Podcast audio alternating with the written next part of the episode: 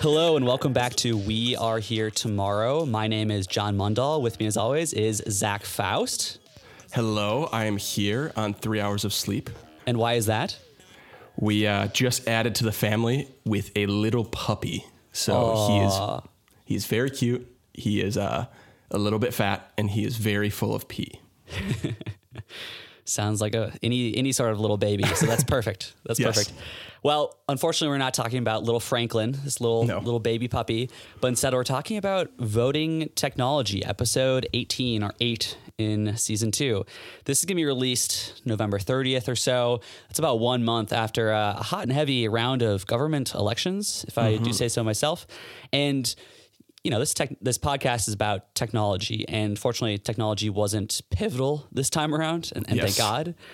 Yes. But no matter your worldview, the voting process probably may seem less than ideal in some Mm-hmm. aspect. So we wanted to investigate it on this podcast. Definitely, yeah.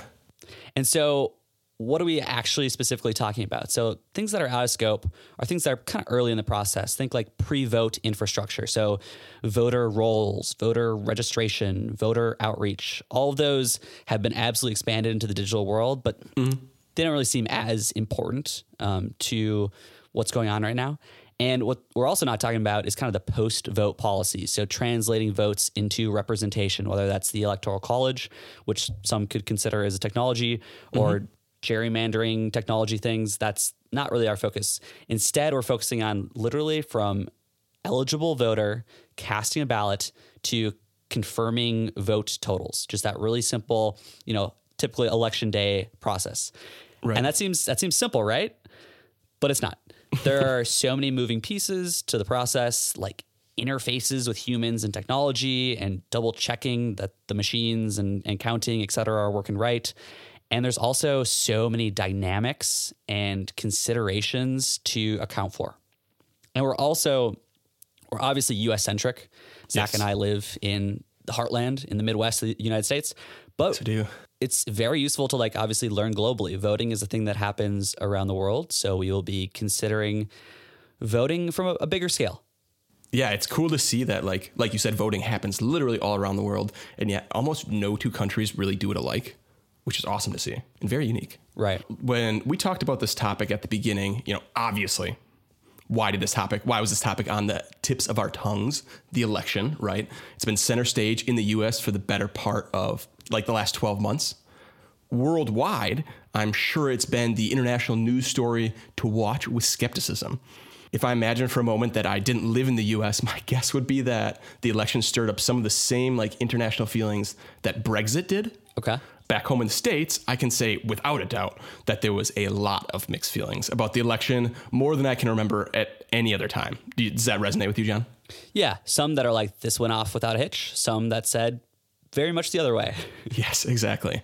Um, so, like these hot button issues were at the tips of everyone's tongues, whether they liked it or not.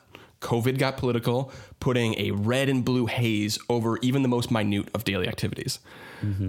One silver lining to this fog, though, was that when the American people were given the opportunity to make their voices heard, I think we did, and we did in almost record numbers. Above all else, the people, capital P, wanted to make sure that they were being heard. So for that to happen, the vote must be fair for us, right? Mm-hmm. Virus be damned. We voted by mail, we voted by booth, and some people even voted right from their smartphones. We'll talk about them a little bit later. But with all these different ways of voting, did we kind of open the election up to fraud? Are we giving bad actors too many avenues of corruption? And what is the most secure way to vote? And do we think that the technology can get us there in the next 20 years? All this and more in episode 18. Let's do it.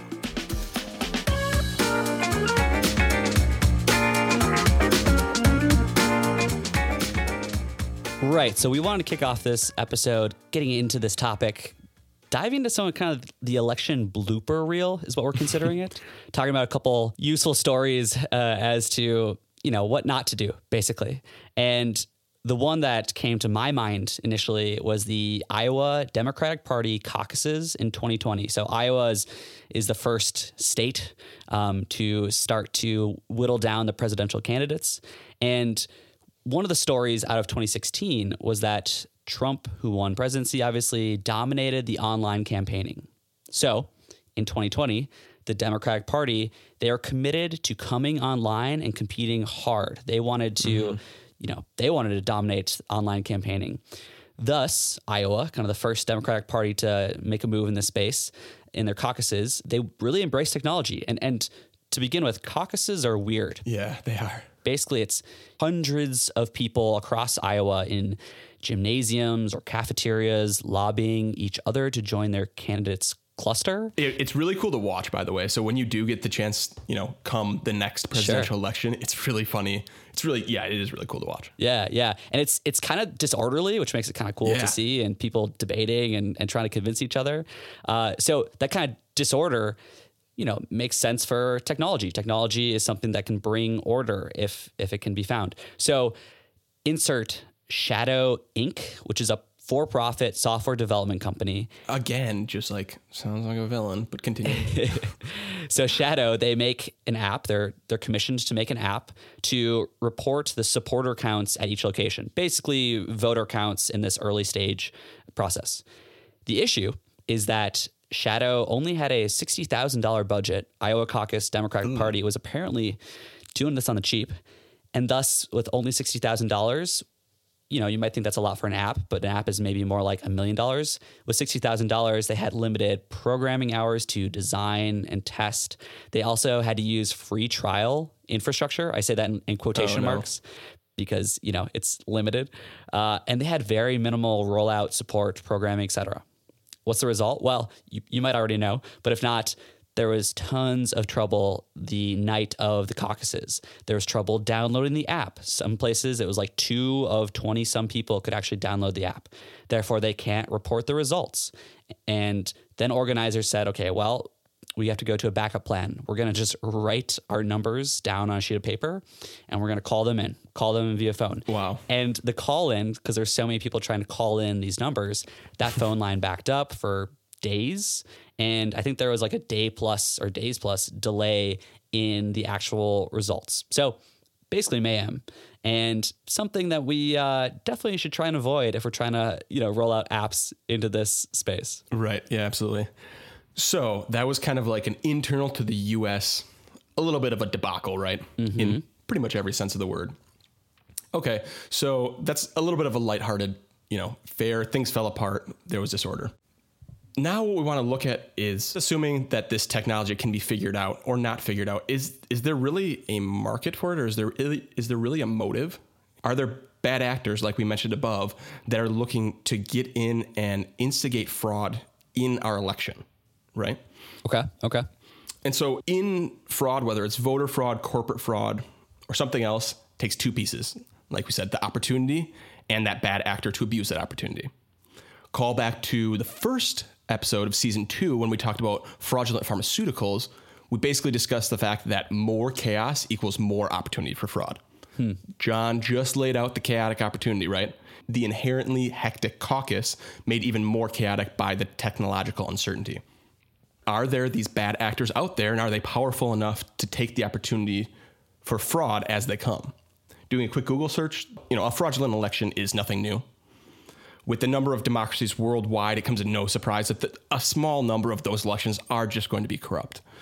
In general, though, we think of this only happening in smaller countries, maybe local elections, like the small potatoes elections, right? Sure, where they don't matter as much. Therefore, you know, a little skewing of the vote isn't isn't uh, the most impactful thing. Said one way.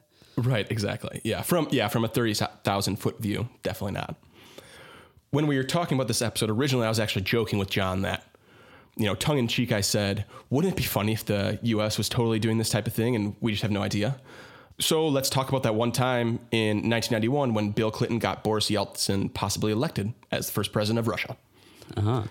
So the Clinton administration, and this is, by the way, before people start freaking out saying that this is conspiratorial. We have a couple sources and we pick these for that reason exactly.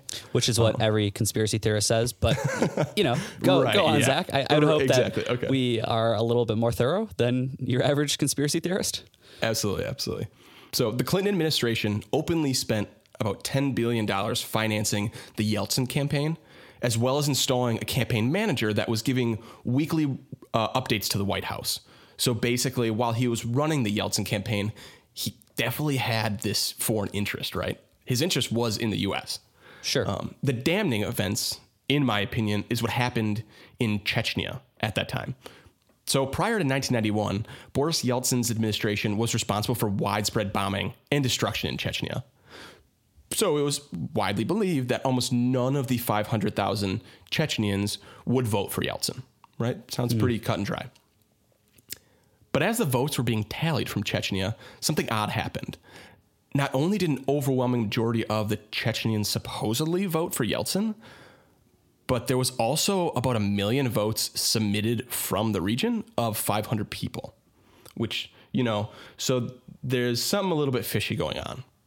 At the time, it was all circumstantial, but years later, um, ex officials from Russia, the US, as well as an independent consultant verified that the White House was, at the very least, partially aware of the widespread corruption in favor of their candidate.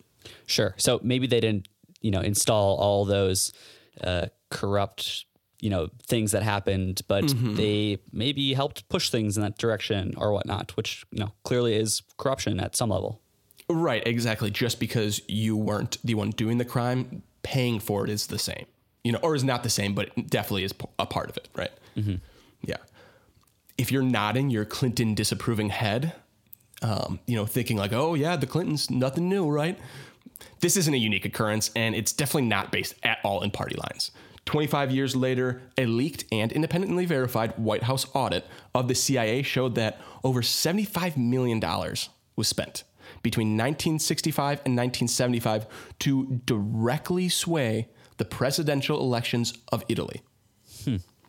The following year, and under oath, a CIA official confirmed that the US presidents must sign off on all these fraudulent foreign affairs. So, like I said, before you start picturing me as Alex Jones just shaking a bunch of random papers at the camera, I picked both of these examples for two reasons. They they were verified by multiple sources, including under oath. In addition, all the above details come from multiple listed journalistic sources.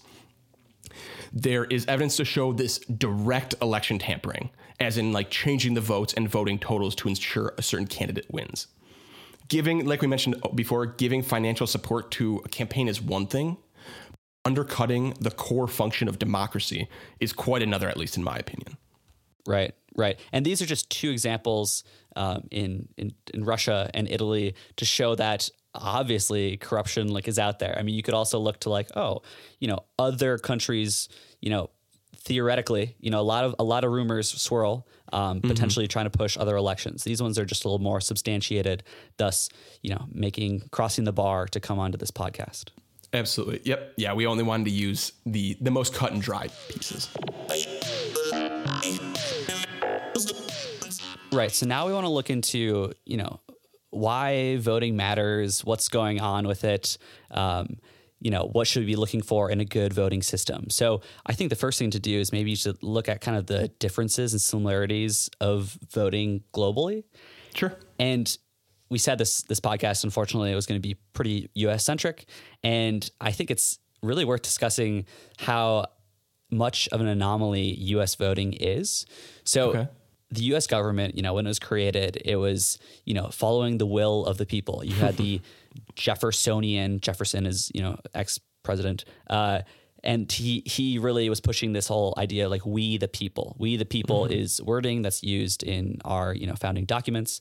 And there's also no ruling family or similar, you know, specific aristocracy. This is really supposed to be a government and society that is defined by what the people want or you know at the very beginning what the male white landowners wanted so Yeah, exactly. not perfect by any means but this is something that continues to this day where Dan Carlin, I don't know, Zach, if you've listened to Hardcore History, a podcast Oh, yeah. that dives really deep into history. Yeah. Dan Carlin is the, the the host and he's awesome. And he has a side podcast where he kind of gives interpretations of different events, trends in the world today based on history. And he, you know, went to discuss pretty deeply in one of them about how how much we still follow that we the people thing mm-hmm. It's basically like political career suicide to oppose a decision being made by the people.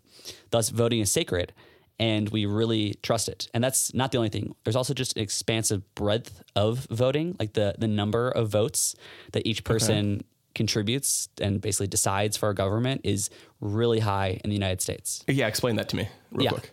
Zach, think back to you. You voted presumably in 2020, um, and specifically th- your ballot that you filled out. Um, about how many total elections and ballot measures, you know, questions that they wanted you to decide, could you vote for?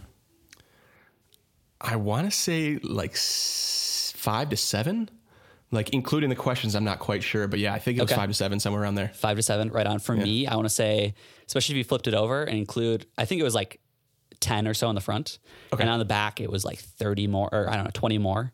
Uh, Okay. Maybe, maybe Minnesota specifically, where I'm speaking of, uh, is even uh, wackier than the rest of the United States. Anyways, um, it's it's funny to compare that to other countries. Australia, for example, I listened to this podcast I was talking about the history of, of voting, and they had to take a moment and to explain to all of their Australian listeners that, oh, these these United States ballots are very different. It's not just the president you're voting for. Mm-hmm. It's you know the president and it's the congressional representatives and maybe you have you know your state or territory leader you have city leaders mayors but you also have your city council representatives. You also have school board officials and judges. And you have these state level ballot proposals you know should we legalize marijuana? And you have city level ballot proposals like should we fund x y and z or have our elections like such? And there's mm-hmm. other random government positions like in some cities the dog catcher. I, I couldn't tell you why. The dog catcher is legitimately on the ballot, on the same ballot as, as the president. Amazing. It shocks me that there's a dog catcher in 2020. What are we? Never. Anyways, Old school East Coast man. So, Zach, I want to ask you another question. So, yes. off the, or, or feel free to estimate or however you want to do this, but about how many in the United States, about how many positions are voted on um, and elected? How many elected officials are there um, in the government of the United States? That's leaving out us voting for ballot measures and other kind of, you know, like policy related things. Wow, we're talking like from presidential all the way down to the local level. Yep. Yep. I I'm gonna say two hundred thousand. That's pretty close. Uh, someone did an analysis that tried to suss out all of them. And in 2012, it was north of 500,000. Wow, holy cow. Yeah. I thought I was gonna like. I thought it was gonna be like just under. Yeah. two hundred thousand. That's wild. Yeah, it's it's a wild number. So, you know, we vote on a lot of things. We really care about the vote, and the rest of the the, the country, or you know, the other democracies, they absolutely care about their vote. But in the United States, you know, voting is this like extremely important, crucial thing that you know a lot depends on. Yeah, so we like like John said, we really take voting seriously as, as almost like a semi-sacred thing, almost like this like governmental communion. Um, and tr- you know, true voting is like one of the foundations of any democracy, and the foundation of that is that all votes must be equal, right? Right. This is a similarity across all voting systems across the world. there's a, quite a bit of ethical papers talking about the concept of one human equals one vote, right? Yeah. Before civil rights and suffrage, that obviously wasn't true in the U.S. You know, it was white landowning males. Um, but now every citizen over the age of 18 gets to vote, and we can say that this, you know, one of age human equals one vote makes it sound pretty simple. Like most democracies, however, there's a couple more layers to it. See, this only works if the population is evenly distributed across the country, and we know that's not the case. Mm-hmm. That's why in the US, we have things called congressional districts. Okay. And this is actually part of a concept of government called proportional representation, which is practiced by about 85% of all democracies on earth. If done correctly, it's the most fair way to vote. Basically, what you do is try and lay out these even districts across your country. One district might be 100 square miles, one might be only a couple blocks, but they're going to try and get the most even in terms of population and other land assets, things like that. For a US only tangent, in the States, this proportional representation system is called the Electoral College. If you're sitting here thinking, hey, doesn't everyone say the Electoral College sucks and that it undermines the whole of democracy? I see where you're coming from, and I'll point you in the right direction. Like I said, the Electoral College is actually a pretty fair way to vote. Uh, it divides the US into 435 roughly equal districts, one electoral vote coming from each. No issues so far. but almost as an afterthought, the founding fathers threw in a rule that kind of throws all this district balancing out the window. The winner take all rule that 48 states have. The only two states that do not have it is Nebraska and Maine. Mm-hmm. This winner take all rule is kind of the, the crux of the distinction between how we do proportional representation and how a lot of other countries do it. Right, right. Their their one human to one vote to one representatives is a straighter line than mm-hmm. than it is in the United States. Right. So from an ideal perspective, we're we've got this framework that we can build upon and, and, we're doing the right thing, right? We're in the we're pointing in the right direction. Right. So how do we, you know, what are the other steps that we take to guarantee that we're getting a good vote? Right, right, exactly. So there's some criteria that people spell out as your voting system needing to have in order to make sure that that vote is, you know, still useful and maximized to its fullest ability. And one of those is obviously, you know, we're giving, you know, one vote per human that's, you know, mm-hmm. registered to that area. So there's the whole identity thing. You know, are these yes. the right people? Can you actually get this one vote um, per person? And mm-hmm. you know, this is kind of outside the scope, but you you have voter registration that's you know online and databases these days. That's right. you know not the the big fish. Uh, then there's usability. These people need to be able to you know interface with the voting system in such a way that they take this intention of I want to vote for you know Mr. X and uh, you know they they actually are able to do that. That sounds like such a simple thing, but mm-hmm. being able to translate from intentions to records is something that is non-trivial. So usability is right. huge. Think about taxes, for example. It takes like there's a whole business based around just like explaining taxes to people. Sure, sure, yeah, definitely. And the the third piece is a big piece, security. So you know. N- no meddling with the voter counts? Uh, is there any coercion? Hopefully not. Um, are there any incentives to vote a certain way? Hopefully not.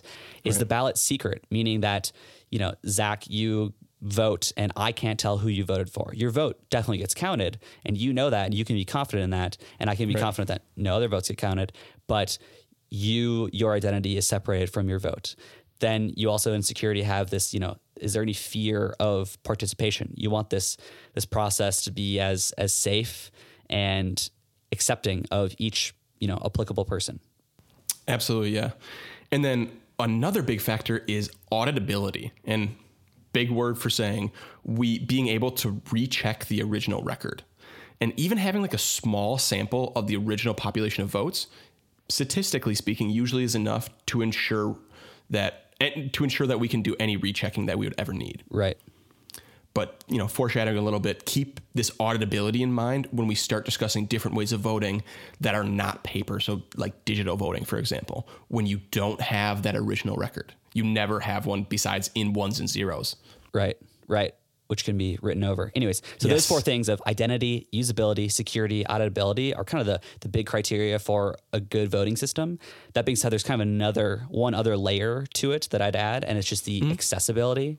So yes. you know, can all who wish to participate, can they actually do that? Can they participate? Is the the burden low enough such that someone that wants to, you know, has has just the tiniest inkling that they want to vote, can can they basically turn that intention into actually making it happen? Are there other barriers in people's lives, time, uh, money, hopefully nothing, in order right. to vote, et cetera. So those are kind of the the big pieces that a lot of our voting systems have and mm-hmm. you know need to maintain or need to continue to improve. So I think it's interesting to look back now, like how we've voted in the past, at least in the US, mm-hmm. just to look at some of the pitfalls that have happened and how we have learned and grown from that. Right. And one of the reasons why this is so important is because voting doesn't happen that often. So we kind of mm-hmm. need to look to the past to really have a, a sample of, of what's possible yes. and what's what's out there. Right, exactly. Um, so let's start right at the beginning of the U.S. We know we're talking end of the 1700s into you know about 1820s. This was the era of the vocal vote, which is sounds as arcane as it is. Sure. Y- You literally show up at your town's courthouse, and when I say you, only if again you're white and male and landowning. Mm-hmm. You come to the town's courthouse. You swear in the Bible that you are who you say you are, and then you call out your vote to the clerk, and he writes it down. So you're announcing in front of all the other white landowning males in the local township who you are voting for. Right there, that's that secret participation is right out the window, right? So we were not doing anything like that. Once all the votes were called in, though, beer began to flow, ev- and everyone basically met up for a large potluck. Uh, want to know what having a party after voting gets you? About an 85% turnout, Wow. which you could take note of that. Obviously, it sounds like a ton of fun, but it is just a bunch of white landowning males, so not a part of the tradition we would definitely want to bring back. Man, I'd go for a, a post-voting pot, potluck right about now. Unfortunately, Right? Oh, conditions are not are not right for that to happen. no, they're not. Not not in the Midwest, not in the heartland. Uh, but so so moving forward from the 1820s to about the 1850s, that's when we first start seeing a paper ballot, and it's literally scraps of paper, name written on the scrap, put into a box, Right. Um, a la like class president style. In the mid 1800s, we started seeing the political parties in the US get a little bit sneakier. They began to publish these standard tickets in the newspaper that instead of like r- using your own paper, you could actually get this slip from the newspaper and submit it in. What political parties started doing is they were actually filling them, they were actually printing them already filled out. Oh, wow. Essentially saying that, hey, you want to vote Republican, you want to vote Democrat, take the Democrat ticket and we'll vote Democrat for you which is ugh. yeah, yikes.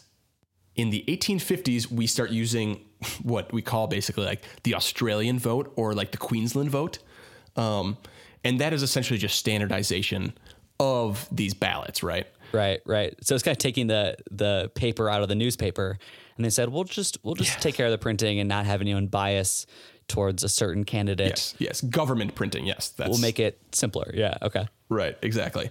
Yeah, another thing was the you know, the secret part of the ballot like like we were saying before, you're either either you're declaring vocally in front of the entire town who you're voting for or at the very least people can watch you come up and put your name into one ballot box or the other, right? Right. So with this new voting style, we started to separate that so you could vote without prying eyes. Or I love the idea of if people are, you know, taking their own scrap of paper and writing down, you know, Thomas Jefferson or whoever, someone can, you know, take that when they're counting the votes, they can say like, ah, I, I recognize his handwriting. This is definitely, Ah, yeah. you know, Jared's chicken scratch. Like, ah, he voted for Thomas Jefferson again. What a, what a goon. Like, you know, there's just kind of like weird ways that it's hard to have the secret ballot part that like that level of security. Yeah, exactly.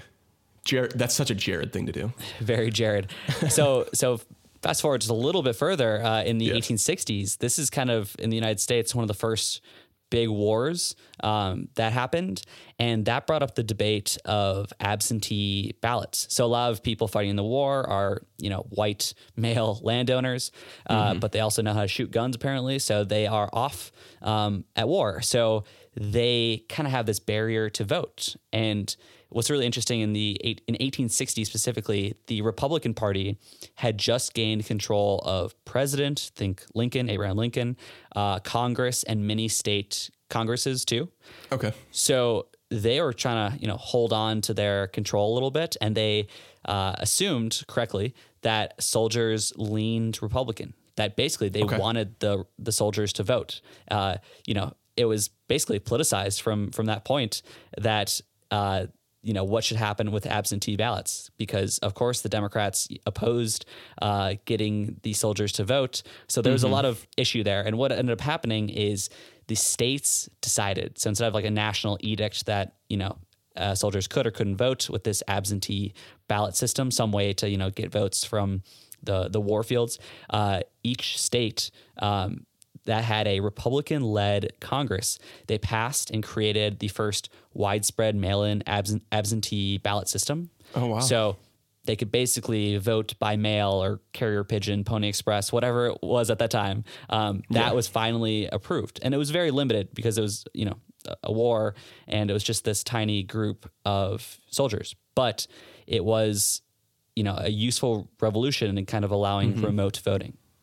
Yeah, it's funny to see. We're kind of talking about the same mail in issue today, and the parties are completely flipped.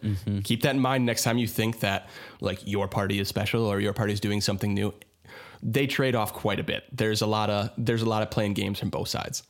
especially in uh, 1930s or whenever they actually flipped. But yes, Yes, yes. So 1880s, the U.S. starts to adopt this Australian ballot and spreads like wildfire. Uh, basically, it's an ex- it's extremely clear that the standard ballot is the best way to cut down on this gray area fraud, like the already filled out ballots. yeah, I want to say in like 1892, just like shortly after the U.S. tried this ballot, I think there was hmm. like a national edict that was like everybody needs to adopt this. Every state has to do paper balloting. It is- hmm. it is the way of the future. We need to make this happen. Yeah, interesting note to to bring up later how you know the federal government is kind of like in some ways saying how the states need to conduct an election. In some ways they're not at all. Right, right, right. yeah this is ultimately still a state's decision. So uh 19 we're getting into the the 1900s now. Like early 1910s and on. Just like everywhere else the 1900s was filled with these mechanical contraptions that would just shock even the most experienced modern day mechanics. Absolutely. and the voting machine was no different. These big monoliths essentially were stationed at local street corners during election season. And these machines were about the size of a vending machine. They were not small. No one was running away with these things. Right. And these machines could, you know, reliably count and do stuff with, you know, very basic numbers, let's say. So that's why they're like, mm-hmm. oh, why do the paper ballots? Let's basically take the paper ballots and put them into a giant 800 pound machine. Right. Something that's extremely precise, right? We're not going to be throwing out any votes because we're going to essentially control the voting process Sure. completely. Yep. Yeah. An so an individual would open up the panel, which reveals a wall of switches that could be toggled to point for one candidate or the other. Hmm. Once the section, the selections were made and the door was closed, the machine would then tally all the results of that voter. This is kind of like the first time we're seeing technology maybe take a misstep. You know, these machines were extremely safe and robust, but there definitely was not that original vote, quote unquote, that original ballot. Yeah. And it also introduces just a bunch of complexity. Like, uh, you know, how Yeah. long would it take you to understand what the heck that machine is actually doing? Uh, Yeah, there was. A, I read an article from uh, a historian, I believe, from Michigan, and, and he said that taking apart one of these voting machines, it uh, had more parts than the modern day automobile, which is wow. That's insane. wild. Yeah, yeah. Right on. So fast forwarding just a little bit further, the absentee ballot or voting gets you know reconsidered, of course, in the wartime preview. So in World War One and primarily World War Two in this case, um, the 1942 elections and the 1944 U.S. elections, there were many soldiers abroad, not even just in you know the United States fighting a civil war. They're across you know the the, the world. Mm-hmm. So Yeah. the Democrats in this situation, they supported and Republicans opposed soldier absentee ballots.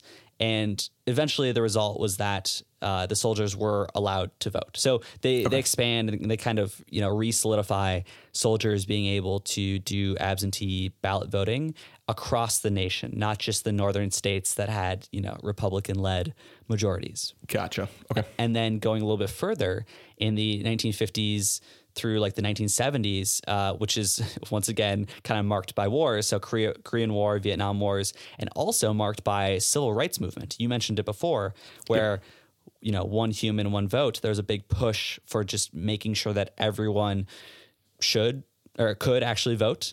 And you know, there's many uh, soldiers abroad due to those wars, but there are actually a lot of non-soldier U.S. citizens of you know voting age, et cetera, that were living abroad, but they just couldn't vote. You know, there's there was no system for them to do that. So Congress during this time they actually pass a law to force states to allow these expatriated citizens to vote, which mm-hmm. expands that kind of absentee system a little bit more, a little bit more. Right. Yeah. Again, like the federal government laying down the law and the states having to enact it, right? Mm-hmm. Having to kind of implement that that solution. Right. We kind of move up to the era of, you know, we are coming back to paper ballots, but we're using some computation and machining in there, right? Yeah, yeah, So yeah. in the in the 1960s, we come out with the pay or the punch card Mm-hmm. rather. if you're our age, you may not know what these are, but ask your parents. And if any of them was in the techno- the technical fields in college, I'm sure they know exactly the uh, the nightmare that is punch cards. Right. Right. They used to they used to use them to like program computers, and they apparently use them to vote as well. Right. Yeah. So essentially, think of an index card with a bunch of little holes punched in it. Um, it's that's essentially like part of a code, and you're actually putting it in, or yeah, you're putting it into the this mechanical computer. It's reading that that those holes as like ones and zeros essentially. Yeah. Um, a little more complicated than that, but and then spitting out an input on the other end. Yeah, that was you know elite technology back in the day, which is crazy to think. we move forward to this era of scantrons, which is what you know, kind of we're starting to get modern day, right? Sure. Um, basically, instead of punch cards, someone just fills out a little bubble on a sheet of paper, and an op- there's an optical reader rather than a mechanical reader. Um, it's much more reliable than these punch cards. Right, a camera is looking at it and says, "Is this hole dark or is this hole, you know, light and and unfilled?" Simple. Correct. Yep. And that's I know that's how I voted absentee.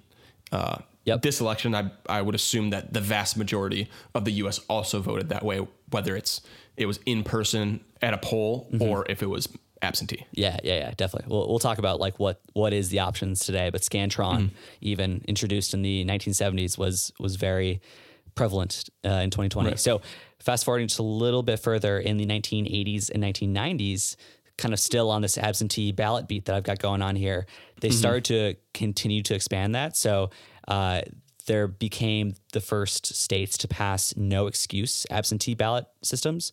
So rather than being, you know, like a soldier in a war torn area or just being an, an expat abroad, you know, Zach, you in certain states could just sign up and say like, yes, uh, I live in, I think Oregon might have been the first one, and I want an absentee ballot system mailed to me so I can vote from home.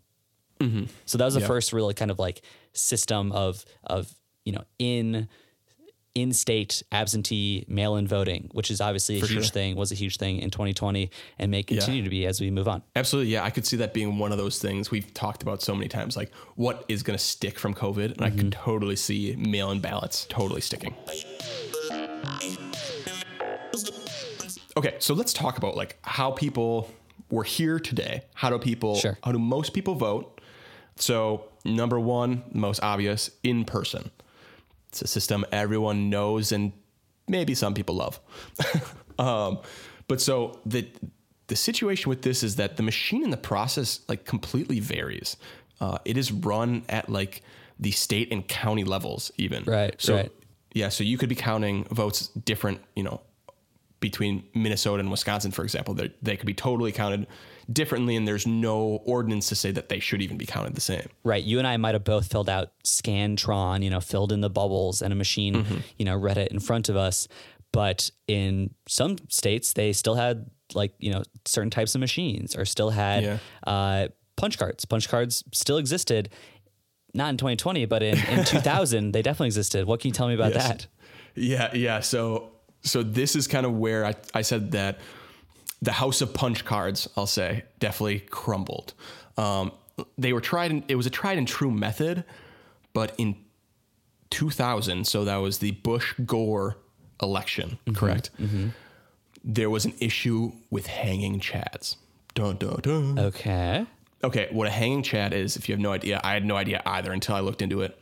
Um, uh, think about using a hole punch on a sheet of paper, and think about the hole punch being dull, right? You like, you Okay. look down, and that little punched out circle that was supposed to come with it is still like hanging on by a thread. So instead of cutting like hole. 360 degrees, it might have cut like 350, and there's just kind Right. of this little dangling uh, circle that is not Right. completely disconnected. Exactly. Yeah. When it's arts and crafts, it's like lovable, like, oh, you know, happy little accidents.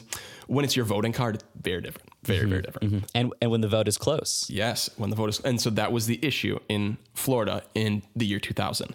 There was an issue with some of the punch uh, machines, essentially, and so as these punch cards are being tallied, there was a huge discrepancy on whether a vote w- went one way or whether a vote went the other way. right? And this is really important because in Florida, Florida, you know, winner take all, it Mm-hmm. actually was going to decide the presidency. You know, if Mm-hmm. if Gore won Florida, then he would be president. If if uh, Bush won Florida, he would become president. So it was absolutely pivotal. And I want to say they were within like less than a thousand votes between uh, in difference between the two candidates.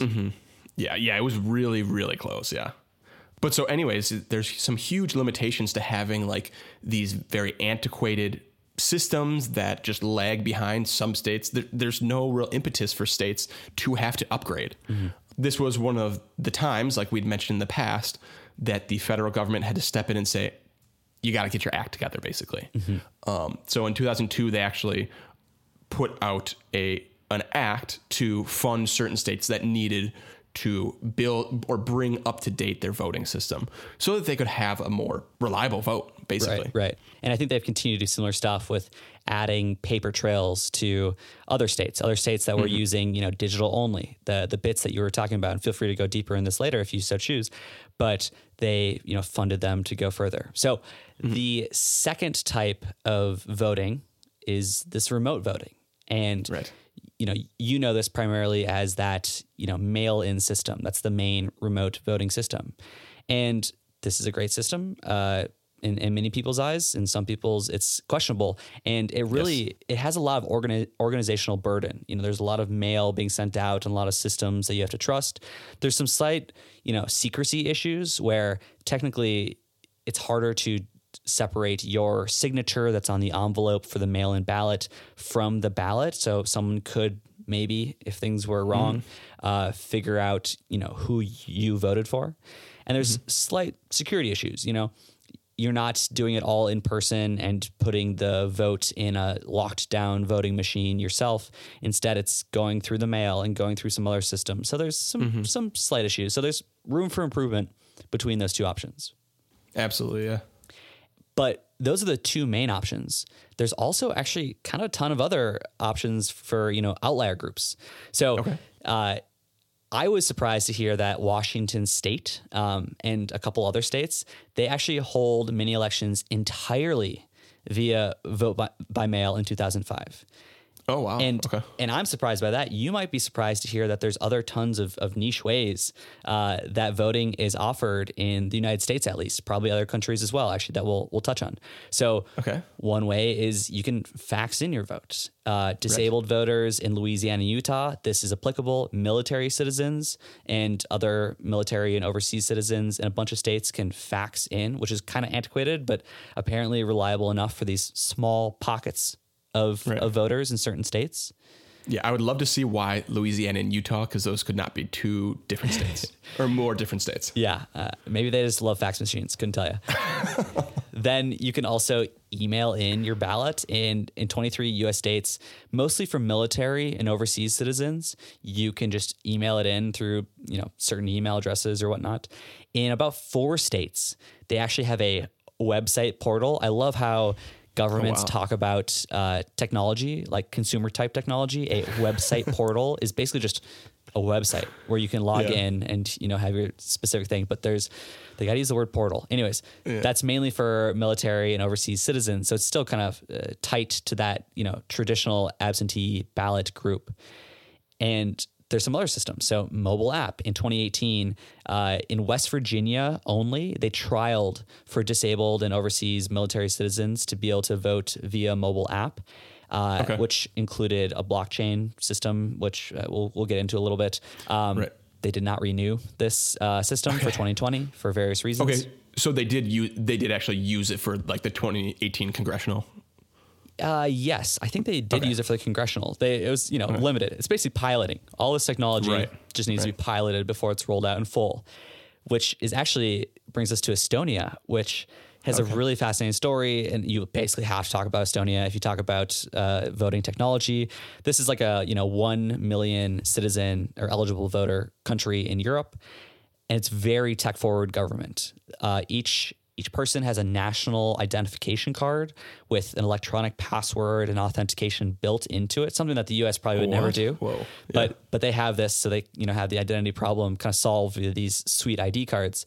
And starting, I want to say like in early 2000, uh, congressional people were voting via the internet for congressional things. You know, like oh, I I'm out of town, I need to vote on something, and they basically took that internet system and they just continued to grow it each year, such that uh, roughly 50% of the voters are now using this like internet voting system. In I think 2019 was the last time they had an election, which Wild. is working over the internet. It's kind of like that website portal, but it's it's even more you know fancy and secure than you know what we can spin up because we don't have these national ID cards.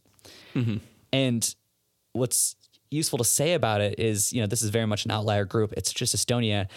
It's a small country, and the system is probably flawed. Uh, security researchers, you know, look at it frequently and they say like, ah, like other big countries, other really important elections should not adopt this system because of X, Y, and Z. But maybe it's Right. secure enough for them.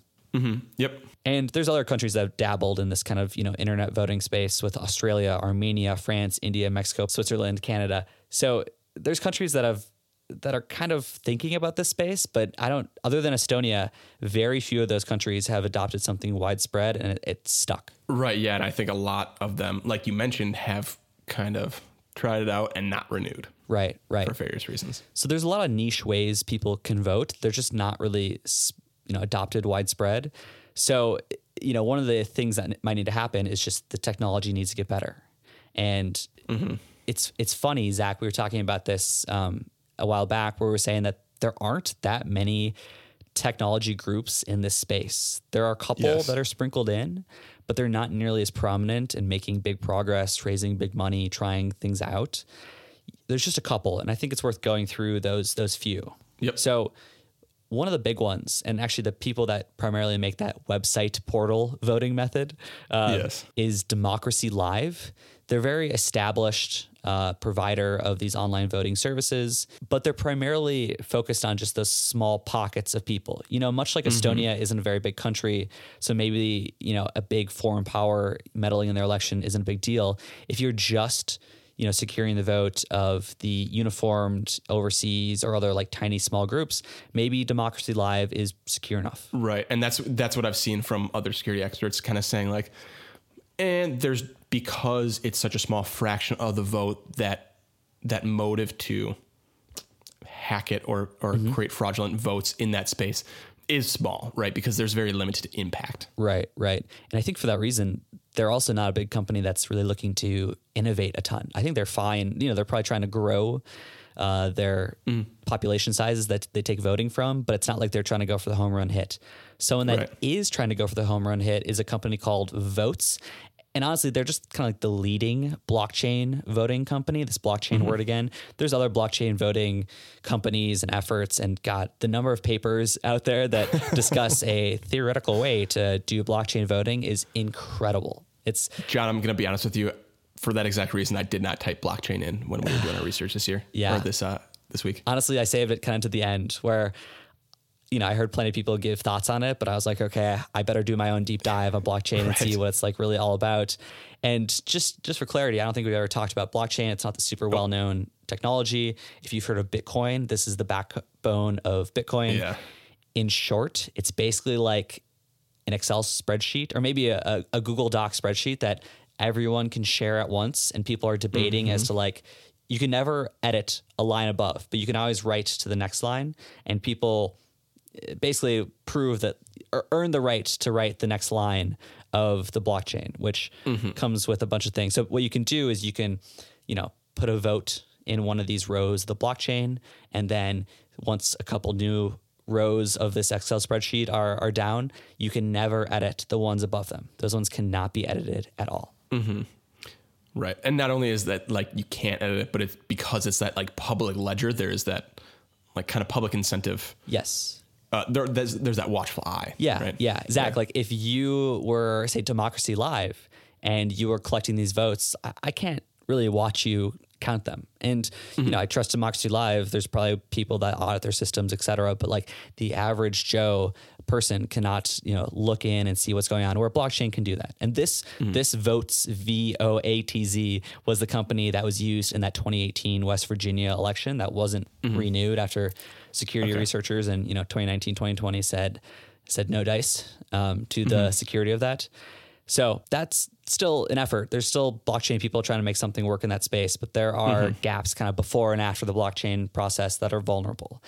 And, and that brings us to DARPA. Uh, DARPA is a U.S. government um, advanced research agency of some sort, and mm-hmm. it's hilarious how they talk about their um, their voting project. In short, okay. what they're trying to do is they are trying to make ultra secure hardware. Uh, you know, not the software. The blockchain thing right, is like software. Right. They're like, we're not going to deal with that. We just need to make sure that our hardware is secure so that you know people that are you know in a foreign country trying to meddle in our election actually can't. You know, they're making very okay. smart uh, CPUs, computer systems um, to make this happen.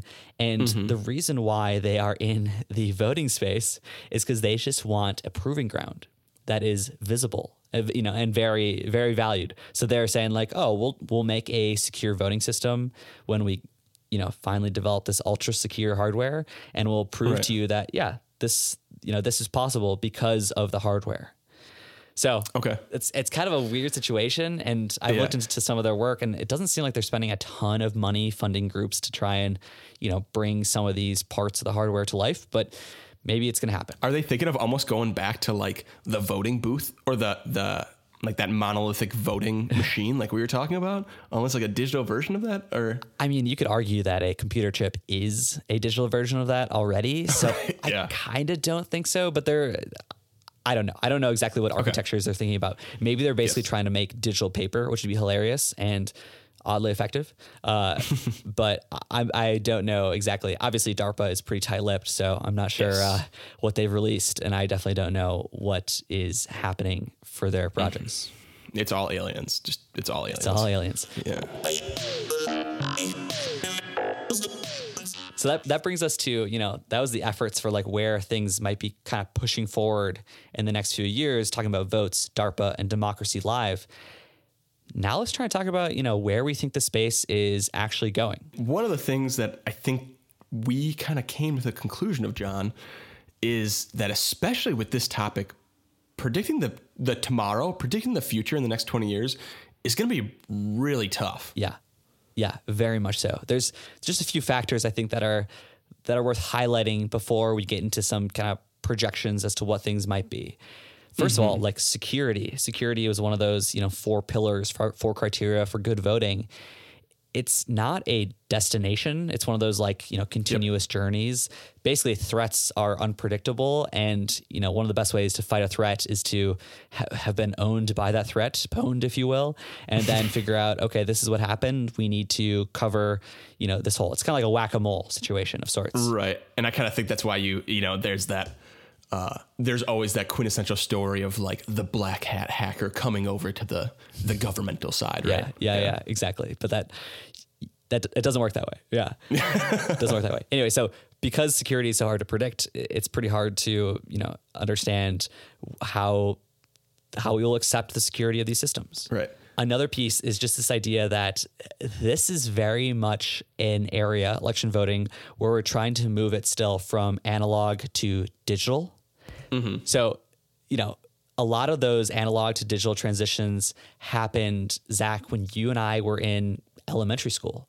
Like yeah. you know, these days, a lot of these big tech transitions are jumps from digital to better digital or from you know biological to better biological. So honestly, we're, yep. we, you and I, are pretty inexperienced here, and I, I don't think I gave it much credit. But I think the analog to digital jump is just hard to really figure out what's going on.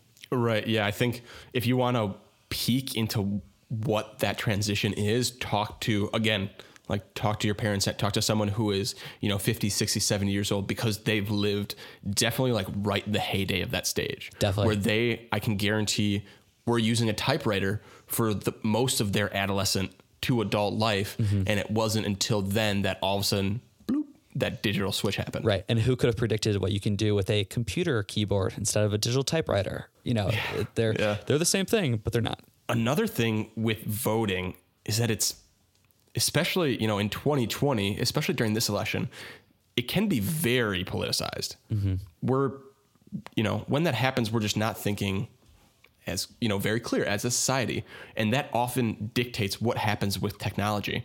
Right. Sorry, I have the podcast. Um, so, you know, you have to look at what the state of things are today and look at how we're viewing that technology to even have an idea of like how we're going to move forward with it. Right. It may it may just be because of the political headbutting, right? Mm-hmm. And this is nothing new, obviously, for the topic because every war, you know, had an election during it, and, and there was fierce debate as we as we covered before. Another just really interesting piece that makes this really tough, and we talked about this too, is that voting is so infrequent. You know, in the next twenty years, we'll have we've got five U.S. presidential elections, and thankfully across the world, we're going to have many more elections, but there aren't that many times to try out a new technology and even fewer mm-hmm. times to try out a new technology, fail, learn from it, and go back to a new type of technology. So Yeah. it's just tough to figure out what's really going to happen. Yeah, it's really tough when that price of failure too is like it, it's it is very high. Yeah. Right. Yeah. Which is why you see like, you know, these teeny little pilots that don't really amount to too much. Um, that's kind of our our testing ground currently. So pivoting from those kind of trends that make it tough to figure out what's going on, let's give our best guesses, Zach. You know, let's Yeah. let's bring it to five futures.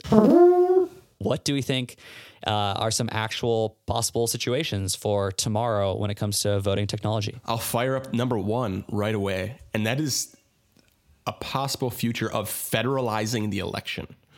So, kind of like we talked about up top, there is this unique situation where the federal government both lays down laws, but it is up to the states to implement those laws, even when it's it's around the election, right? Um, and you know, looking at the 2020 election, this was the first election that I really paid attention to. If you if we can have like the vulnerability corner for a second, in the 2012 and 2016 elections, I was either too immature or honestly way too privileged um, to really pay attention and, to watch a ton of coverage on them. The fact that I'm I was even able to have the thought at 18 years old, like, nah, none of this stuff is really going to affect me, is extremely telling of the community I grew up in. Yeah, no, that resonates, and you know, Um, yeah, absolutely. admirable for you to to bring that up. Yeah, yeah. So I, I mean, hopefully, yeah, I'm not the only one that thinks that. And like, uh, but so, anyways, this election, I really tried my best to like completely do a 180 and soak up literally everything that I could about the election, media coverage, articles, snippets, everything. And one of the things that struck me was as I'm watching this election unfold is that even though we're electing a federal position, the president of the United States, the logistical running of the election is the sole responsibility of the states.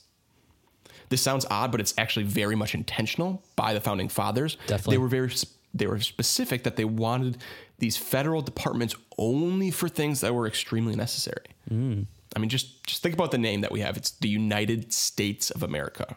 We're not the Republic of America, which is a distinction that I've never even thought about before. Oh, yeah. But we are a federal government where the you know a republic is where the federal government is typically very powerful and the states if they exist are relatively weak they're local businesses usually we specifically created a union of states a you know this union the federal government was created only to handle the things that individual states can't like uh, foreign relations and military.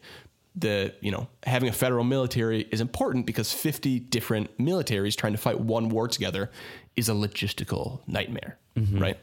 This defense concept is kind of why I think that moving towards a federal the federalization of the presidential vote is something at the very least we should think about. Um, I think increasingly it should be up to the federal government to be responsible for a safe election, not just the states. Hmm. So, you know, for example, when we have these bad actors that are on the stage or on the level of other, you know, worldwide powers like Russia, like China, like big entities like that, it's tough to say, Alabama, defend against the whole of China, right? And so I really think that we should maybe look towards having one system across all 50 states that's implemented at a federal level that shores up your number of vulnerabilities because all these states aren't voting differently. We can maybe have more incremental improvement.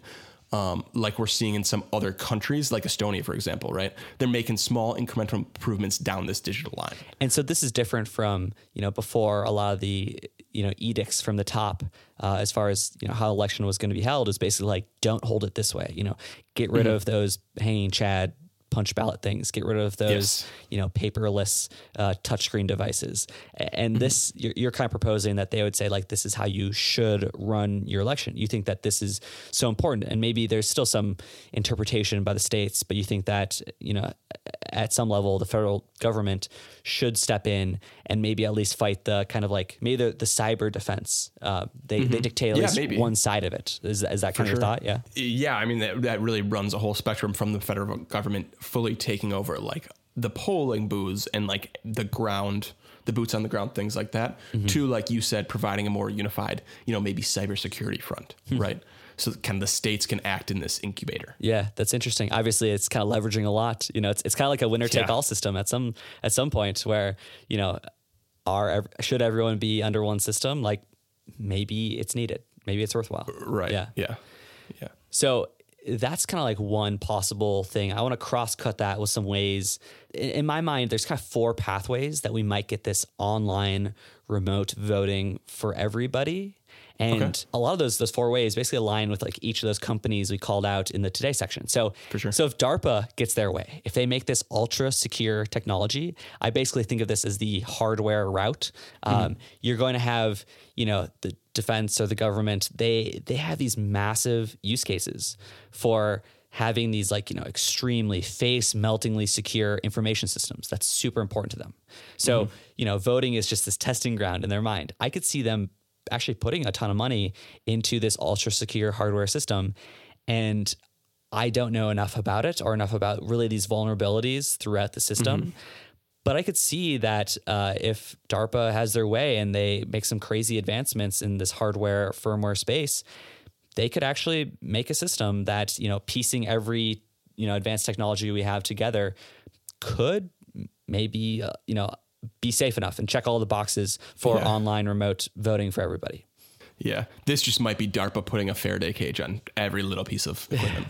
but yeah. honestly maybe faraday cage basically blocking um, a computer from the outside world's Yes. wavelengths etc i put Yes. this at like less than 5% like there's a chance but it's it's pretty slim Mhm, I, I would agree with you. Yeah. the the flip side of that coin is the software only side this is kind of the Voatz that blockchain company blockchain very much a a uh, advancement in the software side and honestly like we're going to need a couple more of those blockchain level advancements yeah, you know there's sure. there's more silver bullets that we would need it's amazing what software by itself can do hmm? but we need to make some crazy advancements in order to get rid of these current vulnerabilities that seem to be hardware or firmware or other Right. issues that we'll we'll talk about.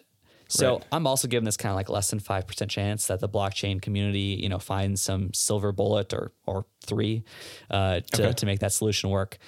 The third one, the third possible route I say is the Democracy Live route. And this is actually very similar to Estonia's, where Estonia, they started this pursuit of internet voting like two decades ago. Okay.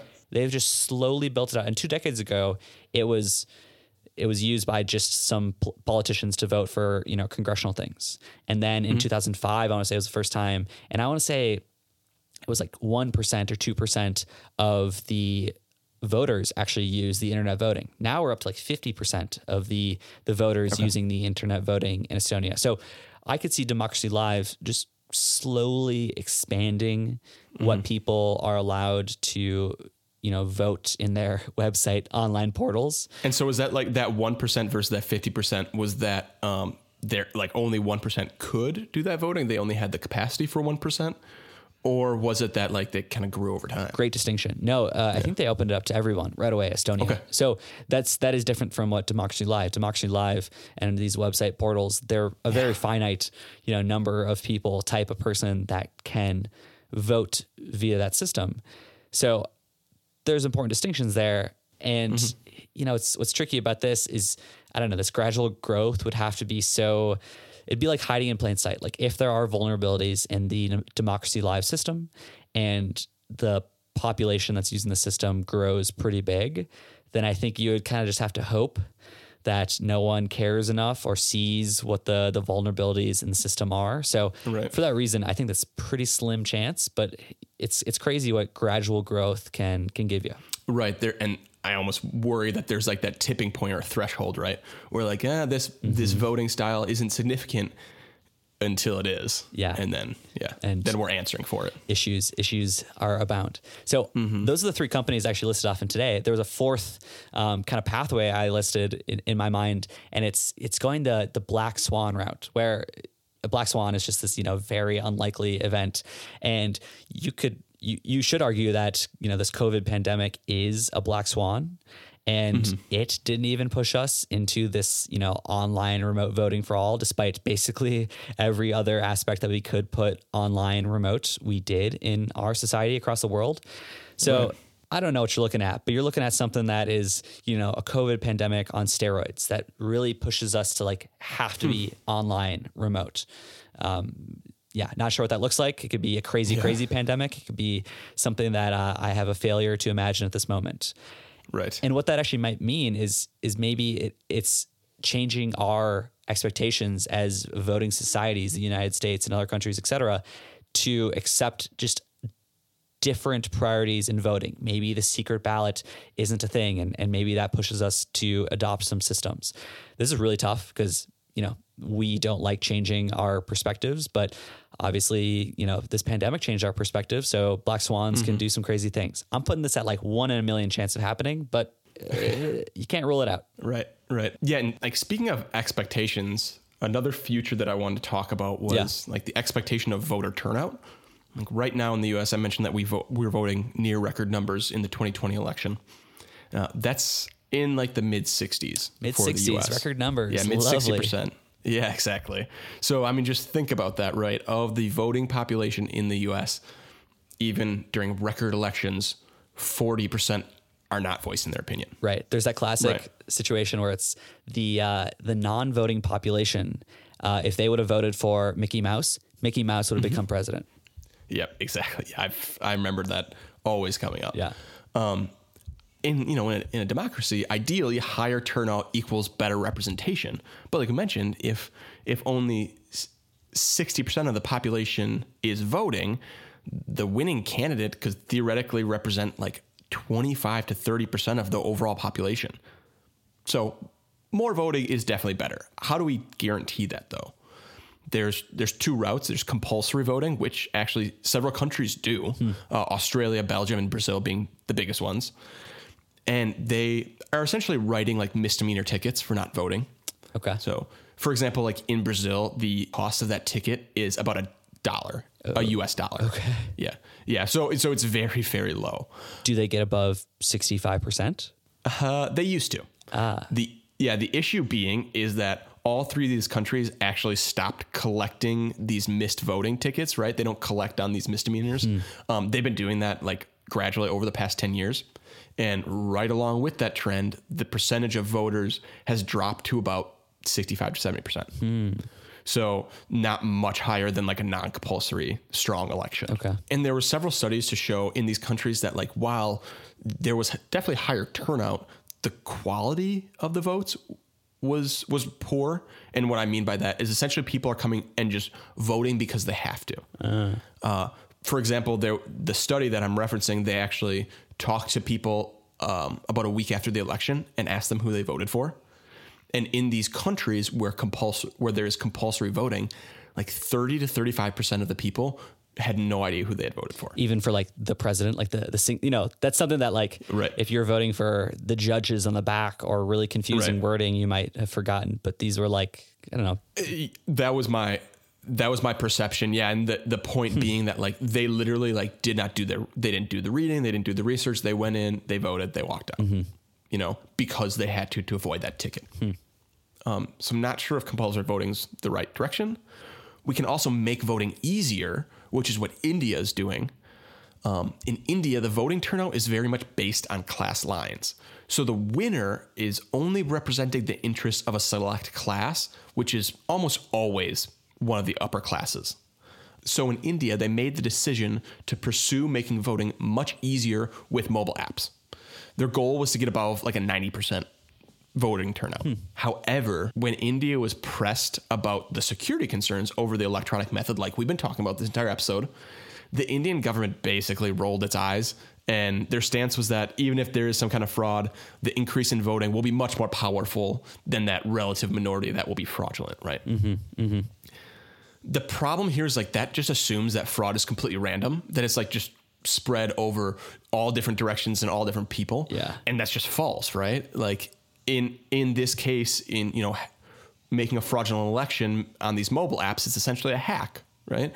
And to do that, a hack like that, that in that intel costs money.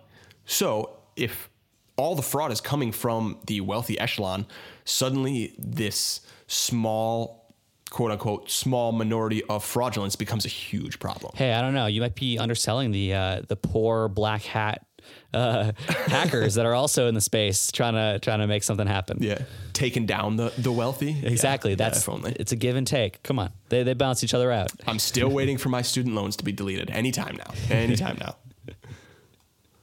But John, you got another you got another future for us? Yeah. So I think the most likely future of of this is the last future. It's kind of the fifth future. It's kind of not, but is just embracing the low tech. You know, we started doing paper ballots in the 1800s, and honestly, like our current paper ballot system is pretty close to that 1950s Australian or, or whatever Queens Queensland uh, ballot uh, that you discussed, and it's just a, it's it's kind of a laborious process. There's a lot of friction um, to you know voting with paper, either via mail or or in person. Right. But I think it's something that you know we might just need to sacrifice that burden. Uh, basically, Right. you know, maybe what we need to do in the next 20 years, you might see a push to build more trust in the voting system, whether we need it or not.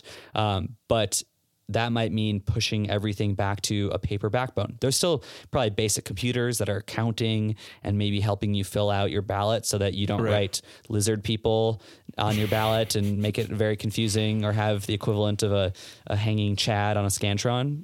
Right. So, you know, there's computers that are in the process, but I think that we might just stick with paper and be fine with it.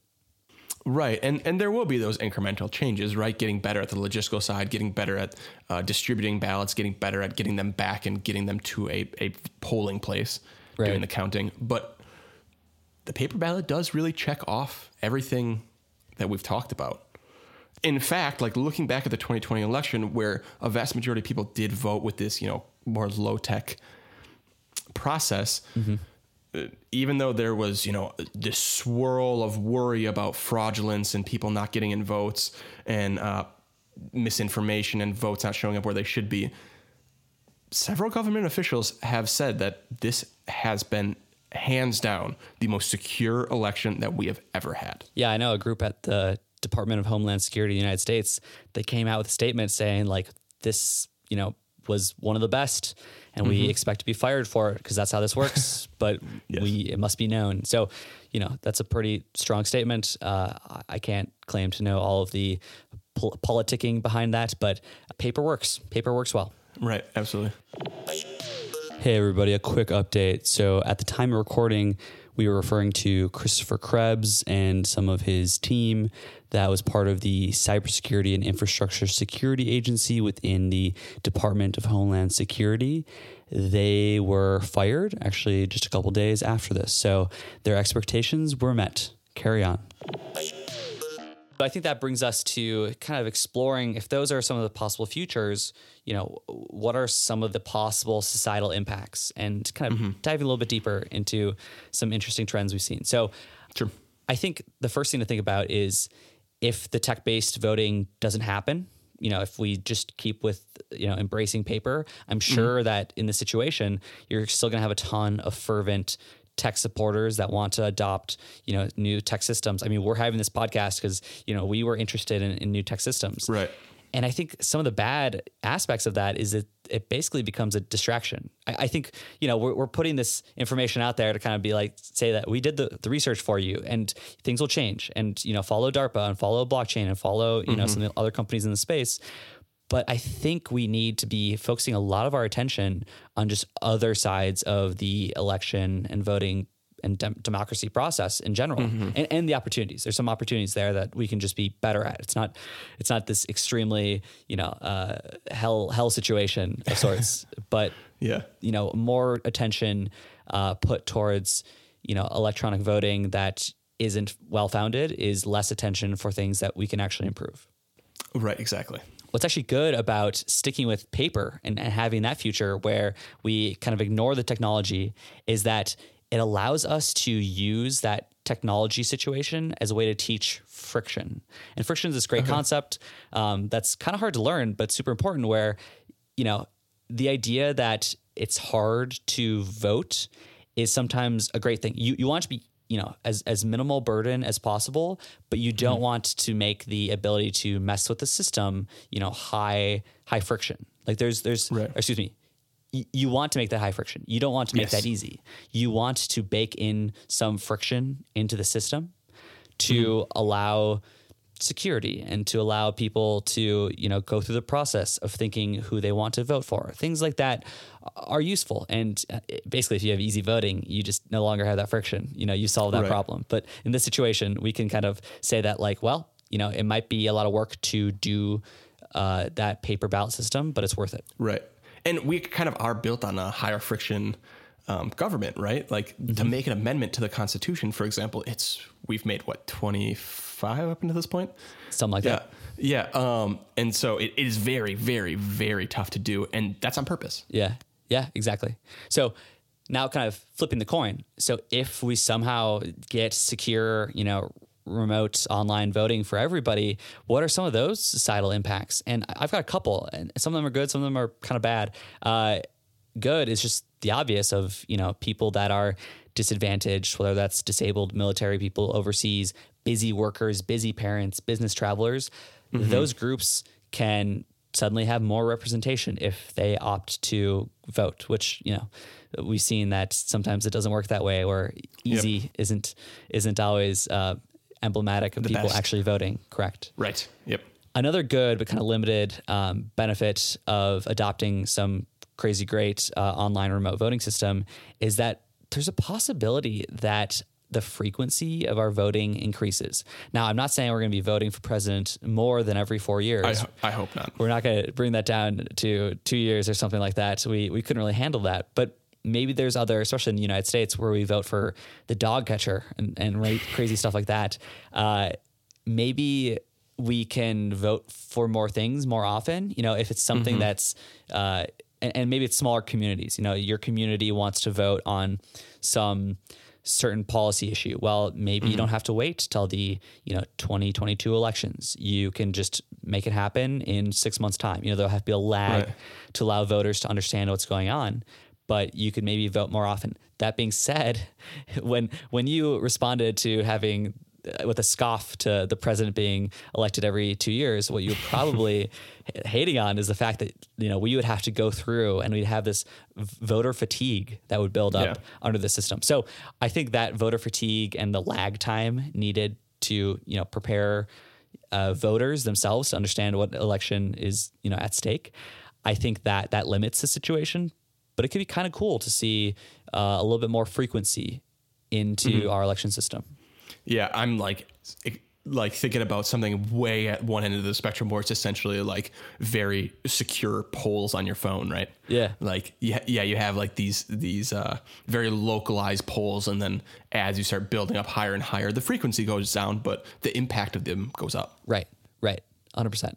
So one of the kind of you know darker uh, spins on like what could happen from secure remote voting is even if it's totally secure, if it's it probably has to be actually a high tech solution in order to make that that work, and just the distrust that probably comes from people not being able to understand the system. You know, take those 800 pound crazy voting machines no one could you know take take 10 minutes and just understand the system. There's so mm-hmm. much going on there that it was probably hard for people to like truly trust like oh this is doing the work. Now you know spin that up to you're using blockchains and you're using you know other crazy ultra secure technology that maybe darpa you know has under lock and key. They're not going to tell you what's actually going on.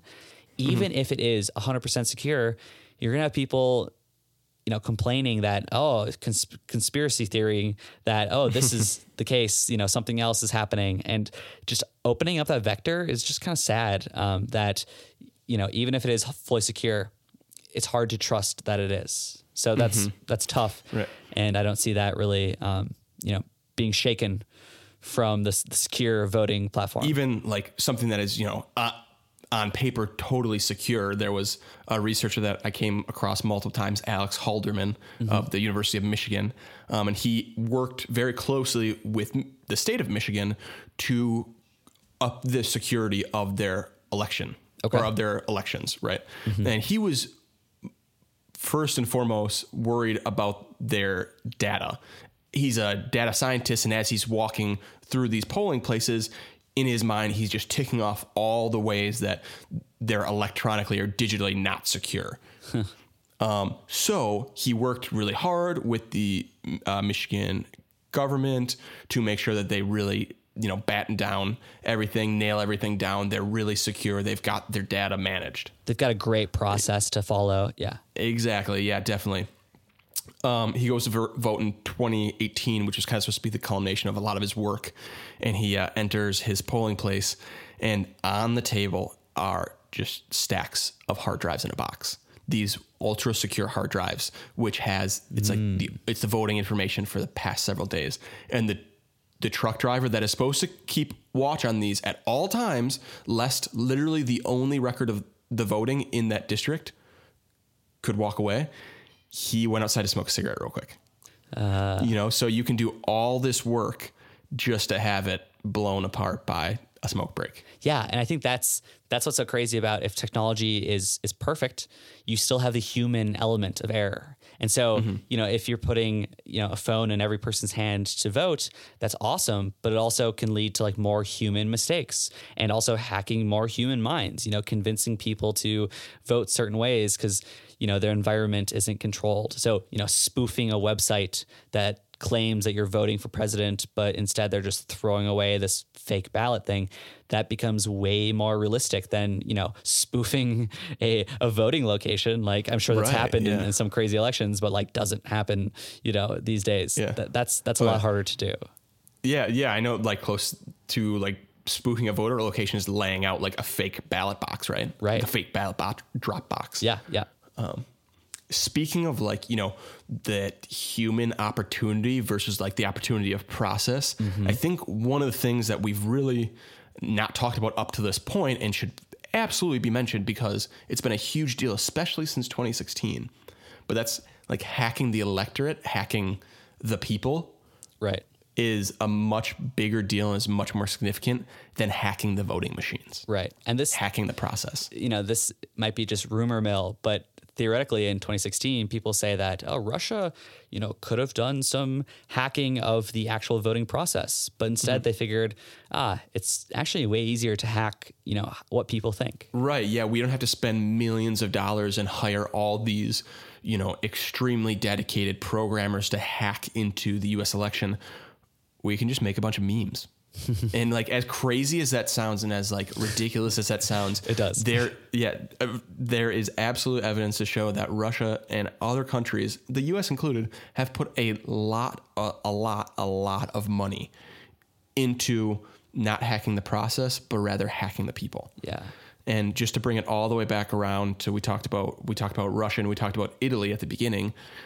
A lot of that money didn't go to you know directly changing votes, mm-hmm. and and which is you know all circumstantial at best. A lot of that money just went to changing the hearts and minds of the people in whatever way they could, and you know that goes to show that like maybe when we're looking forward, that's something that we should be thinking about rather than like, oh, is my is the polling place secure enough, or like is my mail-in ballot going to be taken by the mail carrier? You should more think about what are you what are you doing all you know four years besides the day you're voting. Mm-hmm. how are you making your your your vote you know like what are you following? Mm-hmm. What's influencing you? You know trying to audit that process is is maybe way more important but is also way harder than trying to mm-hmm. audit or you know get a professional person to th- audit you know everyone's voting machine. You know that's something that's established. We don't really have a self audit of how we come to our votes and what influences us and who's behind that thing Right. Yeah, that's up to you. That's not up to the state. That's not up to the federal government. Right. It is up to you. So when we talk about, you know, election technology being a distraction from other parts of the election process, this is absolutely one of them. You know, this is a huge thing that we need to be diving deeper into, uh, you know, internally and hopefully as a society. Right. And so that's all we wanted to talk about today with voting technology. John, after these two weeks of research, as well as obviously the countless amount of hours you put into viewing the election, observing different things, what is your what is your takeaway after all of that from looking at this topic? Yeah, so it's it's fascinating. It's it's really cool to look into this topic and just be stymied. You know, a, a lot of our a lot of our topics. Uh, you know, one of the criteria that Zach and I use is that it's going to really impact us over the next twenty years or so, and this kind of got a pass on that. You know, we we didn't know it was going to um, impact us, and you know, it's probably seen the situation where paper is just fine and it won't really impact us too much. But what that really speaks to me is that, uh, you know, embracing old technologies can be really useful and mm-hmm. instead putting your resources into other spaces that need them. So in this case, you know, don't care about the election technology too much. Obviously, go with the solution that makes sense, but we don't need to reinvent the the paper slip. Instead, mm-hmm. you know, focus on other parts of the system. You know, this is one giant democracy system, and the voting might be kind of like the pinnacle, the most black and white, who did you vote for part of it. But these really soft parts about how we are influenced, how campaigns work, how, you know, we decide who to vote for, uh, how we decide to vote or not. Those are really places that need a lot more of our attention. Right. Yeah, it's like uh, I don't know if you've ever heard this story about NASA trying to design a pencil or a pen in space. They spent all this money trying to design something to mark up paper in space Yes. because pens don't work in zero gravity. And then was Um, it Russia that came up yeah, to the then, yeah, Russia came up to the space station and wrote with pencils. Yeah.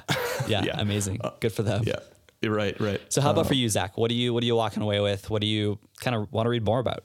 Sure, absolutely. Yeah, the, the reading more honestly was the big deal for me. It's kind of humbling on the fact that I've, you know, obviously been an American since the day I was born. Um, and this is the first time that I've really broken down what the Electoral College does. What are the pros and cons? What are the differences that we have not only just like in the US centric view, but like how does that compare to what they do in Australia or in Belgium or in Brazil?